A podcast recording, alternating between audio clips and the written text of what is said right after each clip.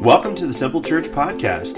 We'd like to thank you for taking a few moments out of your day to listen to what God is doing here in Reynoldsburg, Ohio. We hope today's message will be encouraging and uplifting to you.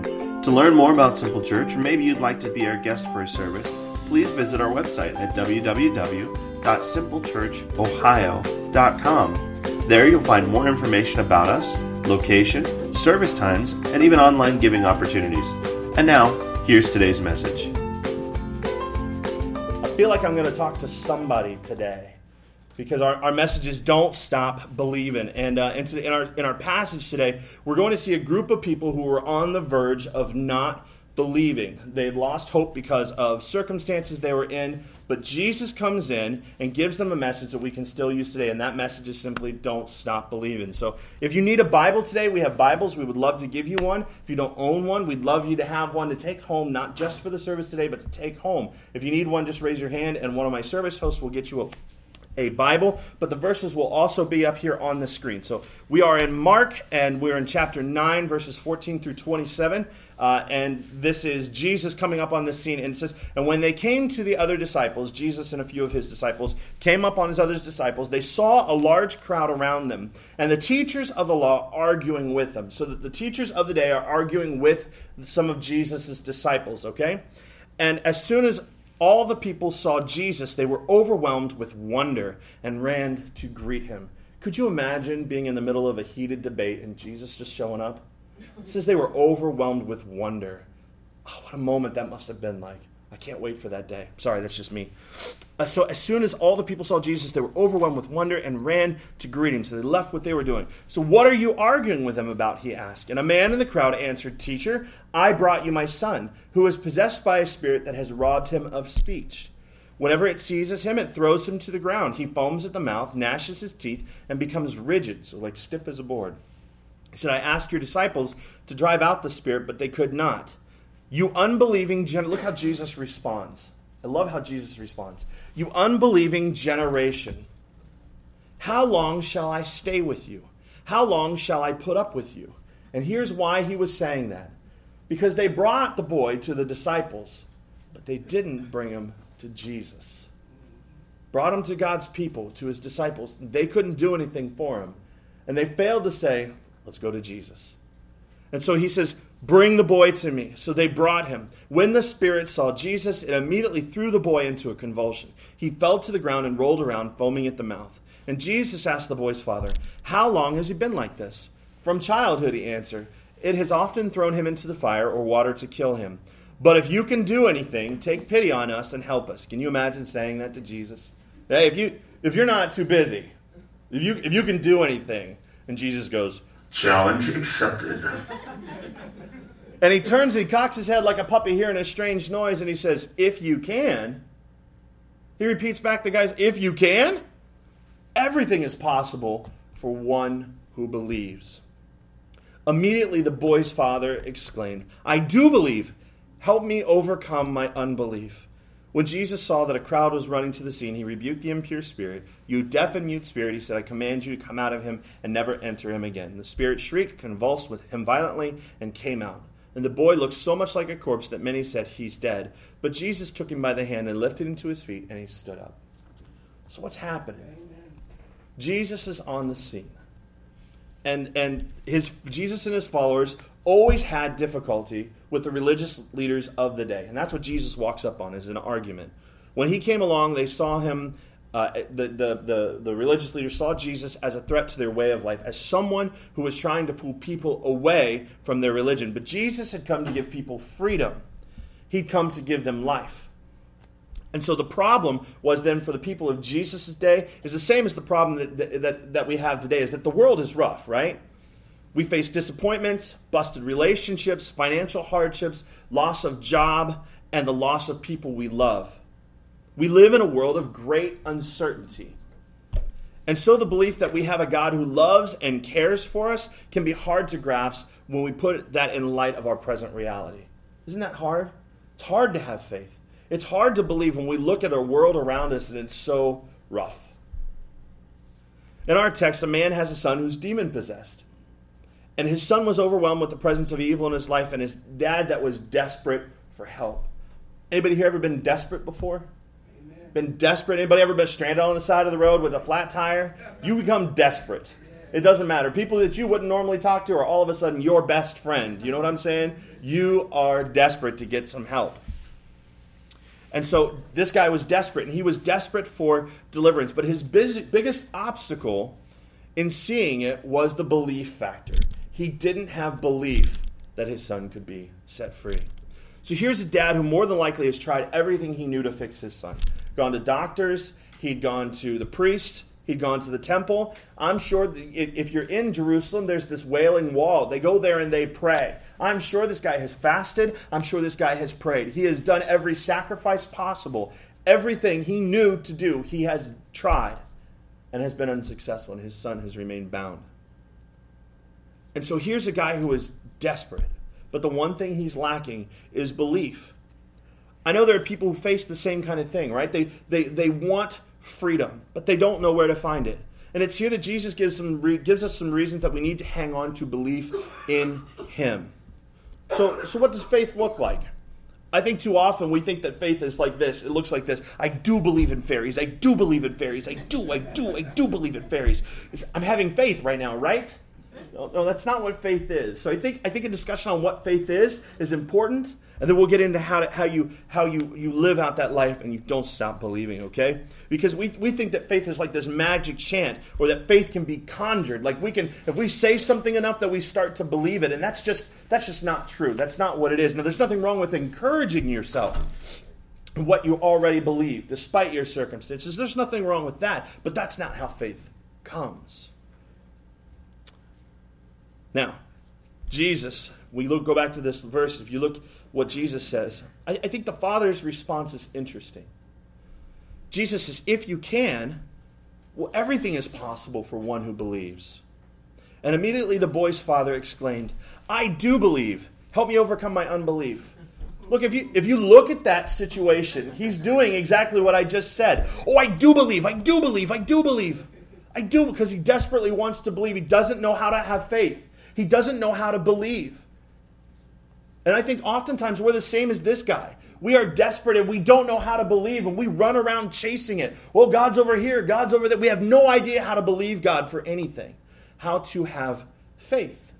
What does that look like? But look what this guy does. And I think it's awesome. Because there's a semicolon there. See, look, if you just read the Bible straight through, you're like, well, he just said he believed, and then he asked Jesus to help him with his unbelief. So which is it? Is this guy crazy? Is he bipolar? What's happening? And so what's happening there is he goes, I do believe. And there's a pause. He goes, yeah, no, I really don't. Help me with my unbelief. That's turning to Jesus. That's where faith begins. I don't really believe. I need help. And Jesus, in his grace and his mercy and his providence, heals the boy. Turning to Jesus is where that begins. So faith is the art of holding on to things in spite of your changing moods and circumstances. That's what C.S. Lewis said. The Bible says in Matthew 9:29, according to your faith, it will be done to you. So let me ask you something. What are you expecting God to do in your life? The fact is we tend to get what we expect out of life, don't we? We tend to see what we expect to see. We tend to hear what we expect to hear. We tend to feel the way we expect to feel. We inevitably accomplish what we expect to accomplish. And this is that law of faith, right? God says you get to choose, because according to your faith, it will be done unto you. So what is faith? Faith is to have trust or assurance, confidence, conviction, belief, and total reliance and what God says. Trust that produces movement or action. Faith isn't something you can see. See, we want to see it. It really frustrates me, because when you start talking about faith and you start talking to the people of the world, they're all confused, right? The people want to see things. They want to grasp it. They want to measure it. They want to put it in a cup. They want a formula. They want to know how it works. If I do A plus B, then I get C, right? But that's not how faith works. And science wants to measure it, and they want to refute my faith in God. They want to refute my faith in the Bible, because they say, well, I can't measure that. I can't wrap my brain around that. So they come up with ideas, and the only way, ironically enough, that they can dispute what I believe, let's just take the idea of creationism for just a second, and I'm sorry, I'm going to be on a soapbox. You'll have to forgive me. I get to say what I want to up here. Let's take creationism for a second. I believe what the Bible says is true, and I believe that in Genesis, God created the world in 6 days, period. Done. But people want to come along and they want to say, well, evolution is actually the way that we got here. We all came from monkeys and single-celled organisms. And I'm like, really? Which one of you scientists saw that happen? Because that's what science actually is. It's the observance of something. It's the documentation of something. It's an experimental process. It's like going through these things. A plus B gives me C. That's science. But when you start saying, well, no, that's not true. This is actually true. I'm like, really? Your science requires you to have faith just as much as I am required to have faith. It's ironic to me. And people want to dismiss our faith that way. But to have faith in Jesus unto salvation, oh man, that's a gift from God. That's a gift.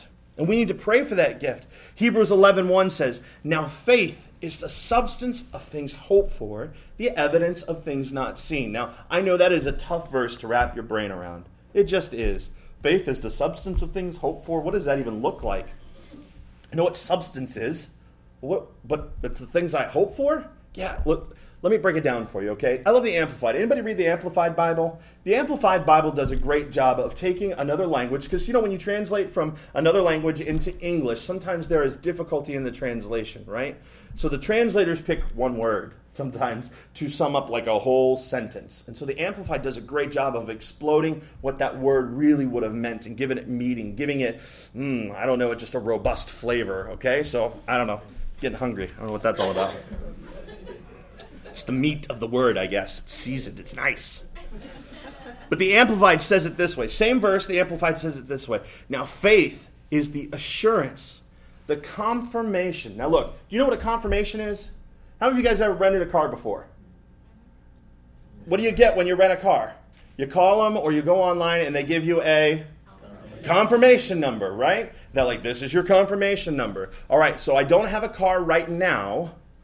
I'm going to go get a car that I expect to be there. Oh, and by the way, I've got this confirmation number. If you don't have that confirmation number, you're probably not going to get a car, especially if they've run out. But if you got a confirmation number, they will jump through all kinds of hoops to make sure you get a car, maybe even upgrade you to that Prius. You know what I mean? And so it's the confirmation. Faith is the confirmation. That's your confirmation number and what God says. You have it. Even though all you got is a number, you've got a confirmation. The title deed of the things we hope for, being the proof of things we do not see, and the conviction of their reality. In other words, faith perceiving as real fact what is not revealed to the senses. In other words, what you can see, what you can taste, what you can touch, hear, what you can smell. I don't know if something you're hoping for smells good. That's your senses. But time and time again in the Bible, it says that if you only believe, then God will fulfill his promises to us. And it starts with believing. And so there's this incredible power in belief. Faith sees the invisible, believes the incredible, and receives the impossible. In Ephesians 2:8, it says, "For by grace you have been saved through faith, and not of yourselves. It's the gift of God." Look, even our very salvation, the fact that we are able to call on Jesus, we have that by faith. We haven't seen Jesus. Have you seen Jesus? I haven't seen Jesus. But I believe that he's real. I have faith. There is something inside of me that wells up and believes, and I am able to move because of that belief. I'm able to move towards salvation. I am able to move towards freedom. I am able to be free, period, because of what Jesus did. Amen. That takes faith. And we just have to believe and doubt not. And when we do, there's this great blessing. Look at Thomas. Thomas, we know him. How do we know him? We know him as Doubting Thomas, right? That's his nickname.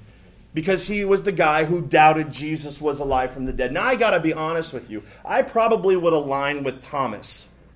I'm just being honest. If I had walked with Jesus during that time, I'd be like, let me see. Let me see your hands. Let me see. Right? Because we just assume that magicians and tricksters came like, you know, in modern day. Like David Copperfield was the first one. Look, he was not. There were wizards and people that pulled all kinds of tricks during the day. And so I want you to look at this verse, and I want you to think about that for a second. John 20, 24 through 29. Now Thomas, also known as Didymus, one of the 12, was not with the disciples when Jesus came, so he didn't see him. So the other disciples told him, "We have seen the Lord." But he said to them, "Unless I see the nail marks in his hands, and put my finger where the nails were, and put my hand into his side, I will not believe." I think I probably would line up with Thomas, right? I think I would have to do that. And so a week later, his disciples were in the house again, and Thomas was with them. Listen to the scenario. Though the doors were locked, Jesus came and stood among them and said, "Peace be with you." Now, at this point, Thomas still doesn't believe because he said, "Unless I put my fingers in, unless I put my hand in the side." So at this point, he's going, "That was a good trick, Jesus. I don't know how you got in here, but that was awesome. You look like Jesus. Let me see your holes. Let me see them." Right? It's a magic show at this point. I'm just saying, let's just stop for a second and imagine if you were there. That's a good one. That's a good one. You guys got somebody to dress up like him. It looks a lot like him. There's tons of Hebrews named Jesus or Yeshua. You know, big deal. Let me see the holes. And so Jesus says to Thomas, "Put your finger here. See my hands. Reach out your hand and put it into my side. Stop doubting and believe." Thomas said to him, "My Lord and my God." And then Jesus said, "Because you have seen me, you have believed. But blessed are those who have not seen and yet have believed." He's talking about us. He's talking about us because we believe in Jesus and we've never even seen him. We've never seen him. Yes, we see God at work. And you say about Thomas, you say, "Well, he had faith because he saw." No. That's not correct. No. He believed because he saw.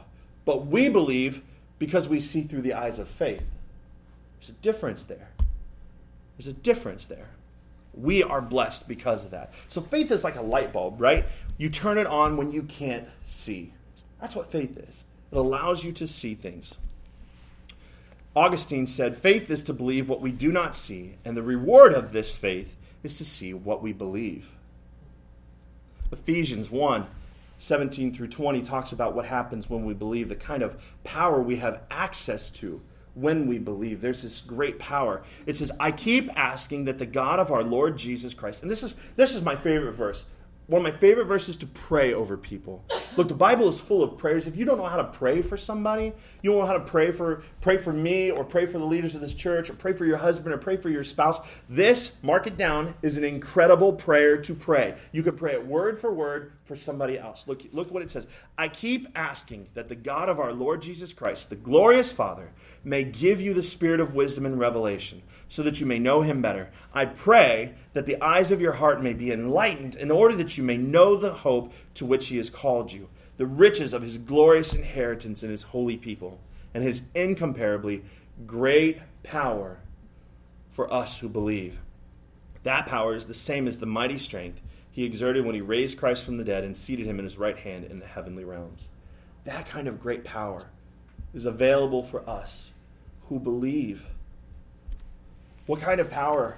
You say, all right, so you can raise somebody from the dead, but what else? That's awesome. But like, I don't have anybody that's dead that I want raised, or like, I'm not looking for anybody for God to do that necessarily. Well, let's talk about what that kind of power is maybe. Ephesians 3:20. He says, "Now to him," he's talking about God, "who is able to do immeasurably more than all we ask or imagine." Let me stop for a second. To God, now to him, let me address him for a second, who is able to do all and immeasurably more than all we can ask or imagine. That means that the moment that you can ask God for something, he can do immeasurably more. It means you can't even measure it. You can't even say, this is where it stops. He's able to do that. In fact, if you can imagine it or dream it, God's already past it. That's the kind of power that we have access to. And the rest of the verse says, more than all we ask or imagine, according to his power that is at work where? Within us. Within us. The Message Bible says God can do anything, you know, far more than you could ever imagine or guess or request in your wildest dreams. So when we talk about faith, when we talk about what you believe, Henry Ford said, if you believe you can, or if you believe you can't, you're right. the truth. If you believe you can, then you can. If you believe you can't, then you can't. Faith comes in cans and doubts come in can'ts, right? It's like Thomas the Tank Engine. The guy believed he could do something, and his belief set him what? In motion.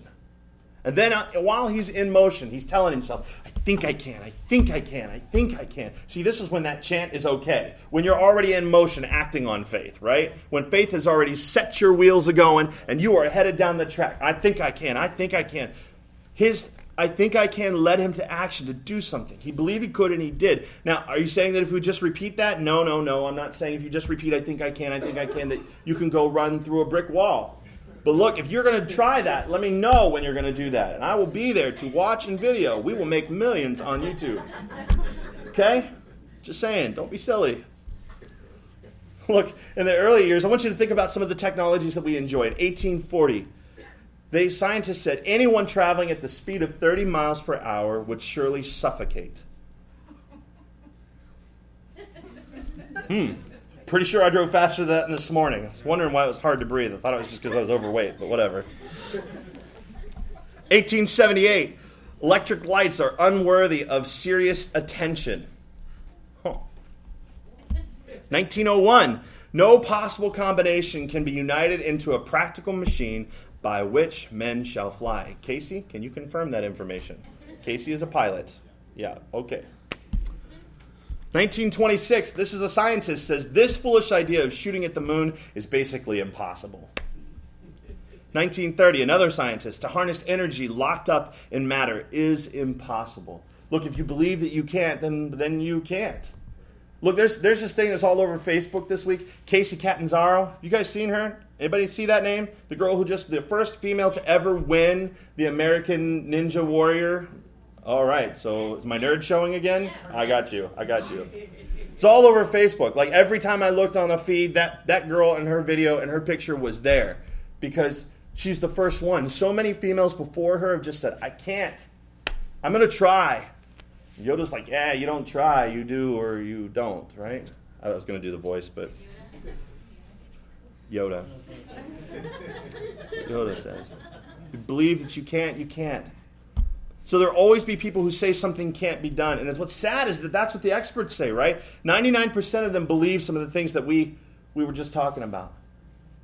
They believe that they can't. But I want to dare you today to believe and to activate your faith. Believing is receiving and receiving is believing. Why? Because we first have to believe in something if we want to receive something into our lives. Look, Mark 11:24 says, therefore I tell you, whatever you ask for in prayer, believe that you have received it, and it will be yours. And look, there's caveats to this kind of stuff because I don't want you to think that God is a vending machine. Jesus is talking to his disciples, right? These are people that are submitted to God. Their hearts and their lives are submitted to Jesus. And so the things that they're going to pray for are going to line up with his will and with his word and his purpose and his life. So know that. Let's be contextual here. Don't just think that I can tell you to go out and pray for God to help you win the lottery. And you're going to win the lottery. Like there are people that pray that prayer all the time. All the time. Mark 9:23 says, if you can believe, all things are possible to him who believes. Faith does not operate in this realm of the possible. There is no glory for God in that which is humanly possible. Faith begins where man's power ends. And so the world tells us to believe things when we see it, right? However, when we operate by God's principles, we have to learn to believe first, and then we will receive what we've already believed in our hearts. And believe is a verb. It's an action. It is a form of faith, so believing is faith in action. And faith holds a powerful force just waiting to be used by us. Believing is the process of receiving. Christians are called believers for a reason, right? Because they believe. And because we believe, we act a certain way. Now, maybe you're new to Christianity and you don't know what that means. So let me break down what faith should do for you. I'm going to break it down.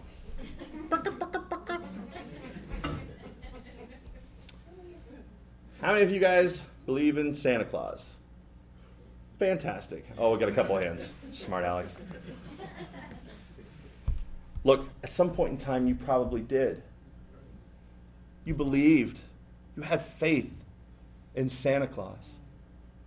And something inside of you, when you first learned about Santa Claus, activated. And you began to behave in a certain way because you believed in a certain thing. You believed that there's a man up north who is making a list. He's checking it twice. He's going to find out who's naughty and nice. You mean tell me he's not real? Sorry, Kyle, he's not. We believe that, and so all year long we've been a good boy. Who's been a good boy? And when we haven't been a good boy or a good girl, we try to rectify those things because we want to be on the good boy list, because if we're not on the good boy list, then we don't get the best presents at Christmas. We get a lump of coal. We believe this, and so we behave in a way that is according to that belief. When Christmas time comes around, man, we go to bed and we can hardly sleep because we're so excited about the next morning and what kind of present is going to be sitting there. And did Santa come and did he eat my cookies? And so we get up in the morning, we bound out of bed and we go down the stairs and we look and the cookie is gone. There's nothing but crumbs. And if we look out on the front yard, there are reindeer imprints because our parents were cool or cruel. I'm not sure. But they made imprints like reindeers, and sometimes they leave reindeer droppings so that we know that they were there. And there's sled marks in the snow, and we were like, he was here. There's presents under the tree, and our tree is decorated and lit up. We believe. Look, when you believe something, when you have faith in something, it activates something in you. It becomes part of who you are and controls and gives you direction in life. Faith in God's reality, though. I know I'm just being silly, but look at the comparisons here. Faith in God's reality and believing is putting into action that reality and tapping into the blessing of God. Jesus said that did I not tell you that if you believe, you will see the glory of God? There's an inscription on the walls in Cologne, Germany, where the Jews who eventually perished were hiding from the Nazis. And it said, I believe in the sun even when it is not shining. I believe in love even when not feeling it. I believe in God even when he is silent. We believe. Faith is not something you can see. It's the substance of what you hope for. Hope is happy expectation of good. And we must dare to tap into faith and don't stop believing. We have to believe. So you say, Aaron, what do I do? I need to have my wife help me write more sermons because I started preaching this to her. I got up from a nap yesterday and I started preaching it to her. I'm in the shower and she's going, preach on, white boy, preach on. She's just enjoying herself. She's going to town. Yeah. Hair drying. And she's going. And I said, what is this missing? She said, well, what do I do if I stop believing? What do I do if I feel tempted to stop believing? I said, oh, man, that's a good question. So I sat down and prayed and I thought, what do I do if I'm losing faith? What do you do if your husband and you are drifting? What do you do if your daughter's getting worse? She's sick and getting worse. What do you do when your son won't return your calls and you're concerned about what he's caught up in? Your boss wants to meet with you and you don't think it's going to be a good thing. I've done good for so long in my addiction, but each day I feel closer to relapse. How do you continue to have faith in the midst of those circumstances? How do you don't stop believing? It's easy to get caught up in the cares of this world and to focus on them instead of what we see through the eyes of faith. Peter did it. Remember the story of Peter walking on the water? Look, they're in the middle of a storm, and Jesus comes walking out, cool as a cucumber, on the water. Peter calls out to Jesus, Lord, if it's you, tell me to come out. And so Peter comes out and he's walking on the water. He's literally walking on faith. But what happens? The wind and the waves. Peter lost focus. He lost focus. And he started to sink. So what do we have to do? We have to persist. Look, persistence is to continue firmly or obstinately in an opinion or a course of action in spite of difficulty, opposition, or failure. Don't give up. Don't stop believing. Look, if Peter had focused and remained focused on Jesus, I am confident that he would have made it to Jesus and that they would have walked hand in hand, maybe to the rest of the way. Maybe they would have skipped instead of walked. Who knows? If he's walking on the water, why can't he skip on the water? Who knows? Here's the interactive part of the sermon. You ready? Find a spot on the ceiling somewhere or on a wall. Pick one spot and persist in staring at it. Just pick one spot, 45 seconds, go now. Stare at it. The temptation will be, you can blink if you need to, but the temptation will be to look at what's going on around you. If there's any movement, you will feel the temptation to look, but I want you to focus on one spot and notice what begins to happen. See, when you begin to stare at one spot, your brain begins to let everything else fade out. Suddenly, the only thing you can see is the thing that you have decided to stay focused on. It is the thing that you have persisted in looking at. In other words, the cares of this world, if you'll stay looking at Jesus, will begin to fade. Your brain begins to set them aside if you will just continue to focus on Jesus. Okay, you can stop looking now. But did you notice it? Maybe you got like this blackout around whatever it was that you were looking at. Anybody experienced that? Where everything just began to fade. And the only thing that you could see is the thing that you were focused on. We have to remain focused. We have to remain persistent. In prayer, that's how we do it, is in prayer. Look, the persistent widow is in Luke 18:1. Jesus told his disciples a parable to show them that they should always pray and never give up. In other words, persist. Persist in prayer. Mark 11:22-24 says, "Have faith in God," Jesus answered. "Truly I tell you, if anyone says to this mountain, 'Go throw yourself into the sea,' and does not doubt in their heart, but believes that what they say will happen, it will be done for them. Therefore I tell you, whatever you ask for in prayer, believe that you received it, and it will be yours." There is no situation too difficult in your life that God cannot turn around. You just have to believe. You just have to believe, because we get what we believe for. When we have a problem in our life, God has a promise. Period. There is a promise for us, and we can stand on those promises. But we have to believe in the Word of God. Believe, and then we'll receive. So how do I know if I have faith? Well, here's your indicator if you have faith. Are you worried? Are you anxious? Some of you guys just like that. You like to be worried. You like to be anxious. And when I address it, you go, "Oh, no, I'm good right here." Look, worrying's like a rocking chair. It gives you something to do, but it doesn't get you anywhere. And if that's your bag, I'm going to go on. I'm going to keep moving. Because God knew that we were going to worry. He knew that we were going to fear. It's okay if you're caught in the middle of worry right now. But if you are worried, that is the opposite of faith. If you have anxiety in your life, that is the opposite of believing. Period. Period. Jesus knew this, and he spoke to his disciples constantly. He gets up on the boat. You know, he's sleeping, and there's winds and waves, and he's sleeping down there. And they're like, "Jesus, don't you fear that we're going to perish?" He's like, "Why are you afraid? Why are you afraid?" He's giving them the Bobby McFerrin treatment. Don't worry. Be happy. So you say, "Well, Aaron, what do I do if I'm worried? Don't leave me hanging here. Don't close. Don't pray." I know some of you want to go, but for those of you that experience anxiety or are experiencing anxiety over a circumstance in your life, what do I do? I'm glad you asked. Because it's okay. First of all, I'm not judging you. God knew that we would worry. One of the number one things Jesus did on a regular basis to his disciples, and that's what we are, right, as disciples of Christ, is he spoke to them and said, "Don't fear. Don't worry. Don't be afraid." All the time. Because he knew that that's what was going to happen to us. So if you are experiencing that, don't worry. Here's what you do. Philippians 4:6-7. Write it down. Write it down. It's up on the screen. Do not be anxious about anything. In other words, don't be worried about anything. "Well, but Aaron, you don't understand my situation. It's different than you've ever heard before. You don't understand what I'm going through. You don't understand the difficulty of it." No, look, that says every situation. Don't be anxious about anything, but in every situation. That's the Word of God, folks. That's what we believe is truth. Every situation. By prayer and petition. Means we're talking to God. We're going to let him know what we want. We're going to let him know what is bugging us.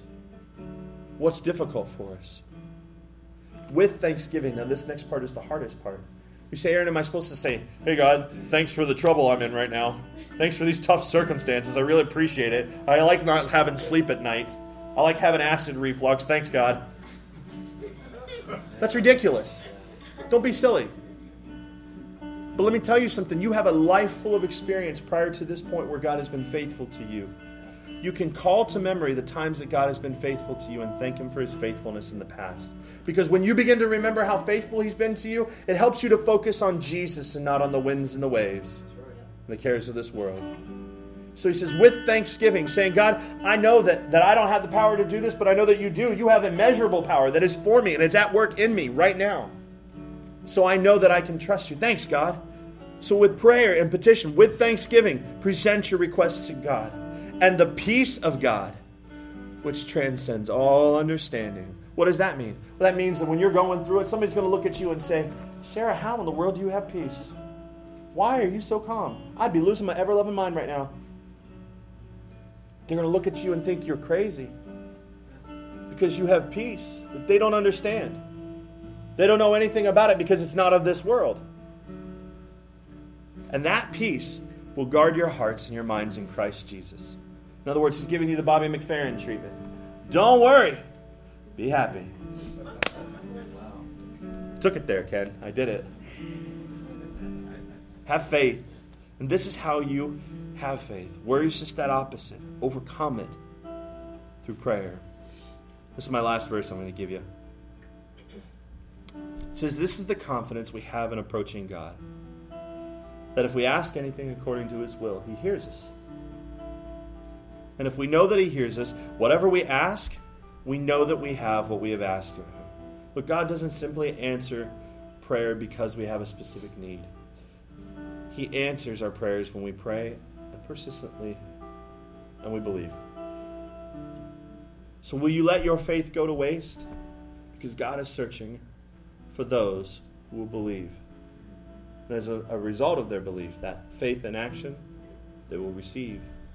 There's so much blessing, guys. There's so much to experience if we believe and don't stop believing. Let's pray. Bow your heads.